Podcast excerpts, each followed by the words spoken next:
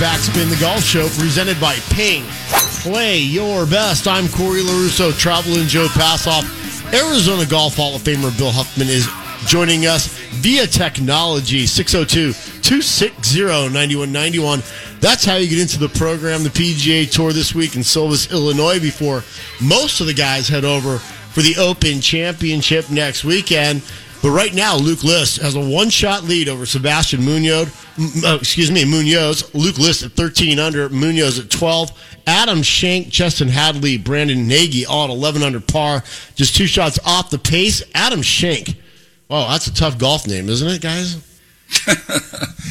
well, you know, Corey, my my favorite story coming out of this uh, John Deere is a little guy named Willie Mack III, who's made two cuts in a row now on the t- on the tour, and he is an amazing story. Um, you know, he's hung in there now for like a, almost 12 years, playing every tour possible, and on top of that, you know, he lived out of his car for a year and a half, and you know, two two weeks in a row, he makes the cut, gets in there, and you know, if you stop and think about it, if you're a pro- professional golfer and you just made your first back-to-back cuts, you know, at age 32, that's pretty darn good. Yeah. 602-260-9191. Keep that phone number handy as we move through the program. We're going to play Beat the Pro. So be sure and stay tuned for that. Remember, there's five Vans golf shops here in the Valley, two down in Tucson for all of your golfing needs. Travel and Joe will have three trivia questions coming your way. Joining us on the line right now, our good friend George McNeely, who's in Silvis, Illinois. Good morning to you, George. Hello, Corey. How are you? I'm doing wonderfully, thank you, and thanks for coming on the program. How's the golf game these days? I mean, now that things are opening up, I expect to see you in Phoenix in not too long. We got to get back out on the course. Uh, you'll see me in Tucson. You'll see me in Phoenix. You'll see me at my home courses over at Disney World, and you'll see me far right and far left, but having a good time. well said, George. How's everything going at uh, in Silvis? And I know uh, for our listeners, I just want to give them a little background on you. For a guy who lives in Florida and travels to Illinois every year to do this tournament. Well, you know, we have a mutual friend, Barry Cronin, and he runs a heck of a media center. And in my opinion, this is really one of the premier gems on the PGA Tour, if not the premier gem. Uh, it's celebrating its 50th anniversary. As God is my witness, I'm wearing a Tommy Bahama shirt right now to celebrate what I'm calling Quad Cities 5-0. Because wow. it's the 50th anniversary of this little engine that could. Craig DeVries, who wrote a book called Magic Happens, celebrating 50 years of the John Deere Classic, refers to this as the Green Bay Packers. Think about it, okay? I know you almost got a job as a young man out of college in the Quad Cities, Bill, so you know the area. We're talking under 400,000 people per capita, just like Green Bay, Wisconsin. We're talking about a golf tournament that almost went into oblivion because many years ago, long before John Deere, they were $300 short of a printer that they needed for the office. I mean, that's how tight things used to be. And since 99, when Moline-based John Deere Corporation branded it as the John Deere Classic, they played uh, one year at uh, the previous course and moved to TPC Deer Run on land that Deere and Company donated, became an official partner of the PGA Tour pumped big prize money into the event, created a charter plane so that those players that wanted to come here and then get right to the Open Championship would be able to do so expeditiously. Uh, brilliant tournament director in Clair Peterson, and just terrific people, wonderful part of the world, America's heartland, uh, all the charm of Whitey's ice cream, you know, a low scoring affair usually, uh, a birdie haven, but it's still, you know, a 7,200 yard trek, and it is uh, a lot tougher than it looks on TV. I can promise you that. You know, you mentioned a couple of people to begin uh, the conversation. I was thinking, what do you need me for? You guys are all on top of this. But Willie Mack, what a fantastic story. Think about this. Yesterday, the cut ended Dylan Frittelli's title defense. What a terrific guy, great golfer, a better person, charismatic, fine young man. He was paired with another former John Deere champion, Brian Harman, and yet another, a guy named Steve Stricker, the Ryder Cup captain who won back-to-back-to-back John Deere Classics 2009 to 2011. Stricker went five under on Friday for a respectable six under total. Same position as Cedar Rapids native, two-time major winner Zach Johnson, another guy who's hoisted a John Deere trophy, and the same score at six under as Willie Mack III from Detroit, who attended Bethune-Cookman College, in fact, uh, near my hometown in Daytona Beach, Florida. And he made the most of that sponsor exemption he got from Clair Peterson and John Deere made the weekend cut, as you said, Bill, for the second week in a row in very, very good company at six under par. Yeah. Well, uh, George, with that ringing endorsement of all things John Deere and Quad Cities, you have definitely earned the free food you're getting in the press room.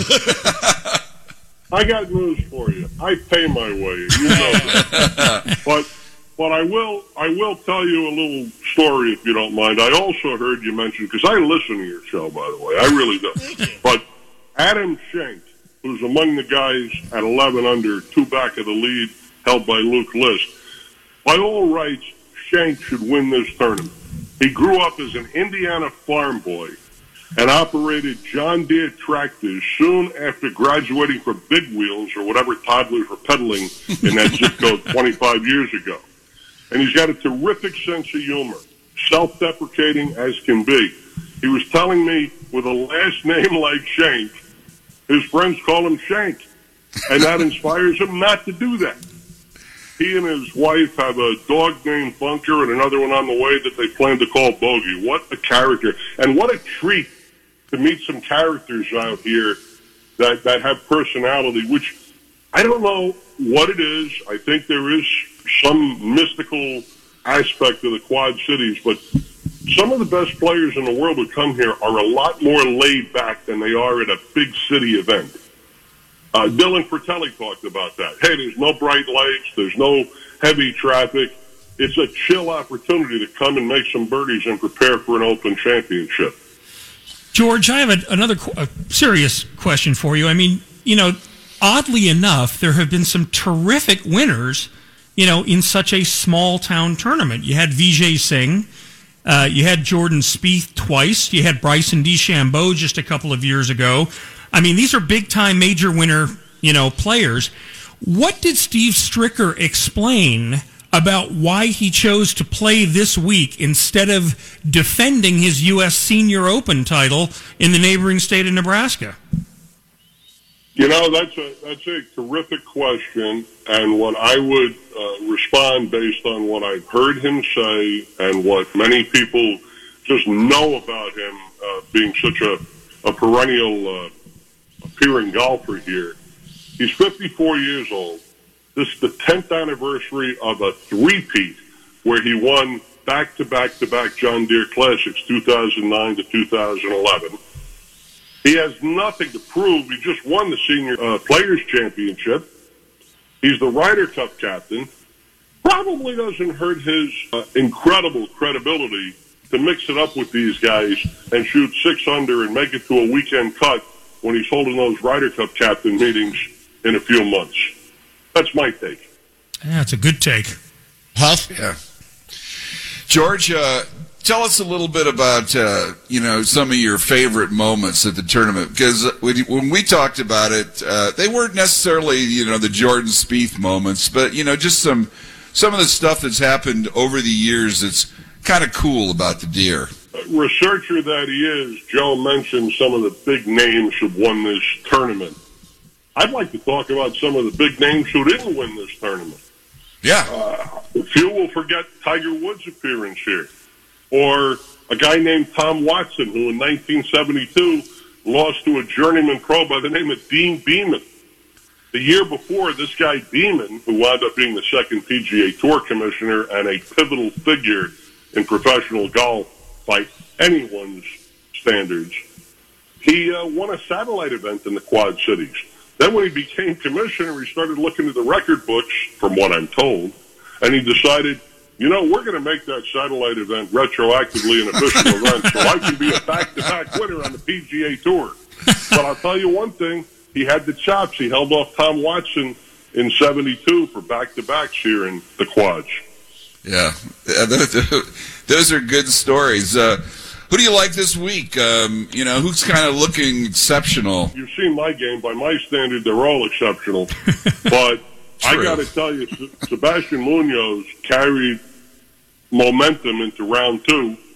The opening round co-leader went four under par 67 for 12 under, but it was only good enough for second place.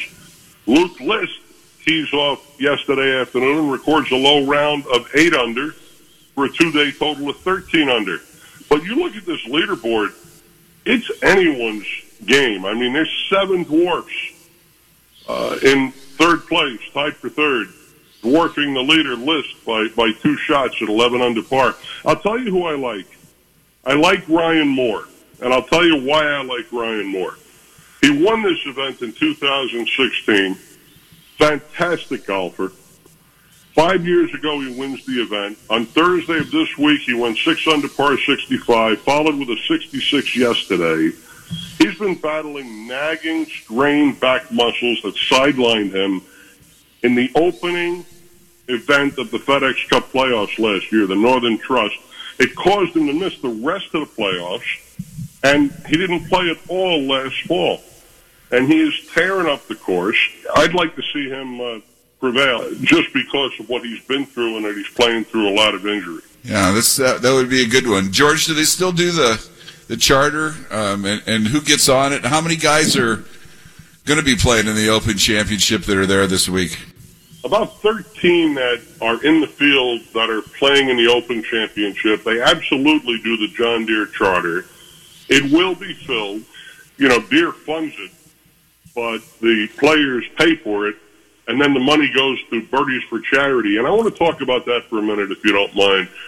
It's absolutely astonishing that this tournament did not take place last year. One of 14 canceled or postponed due to the COVID 19 pandemic.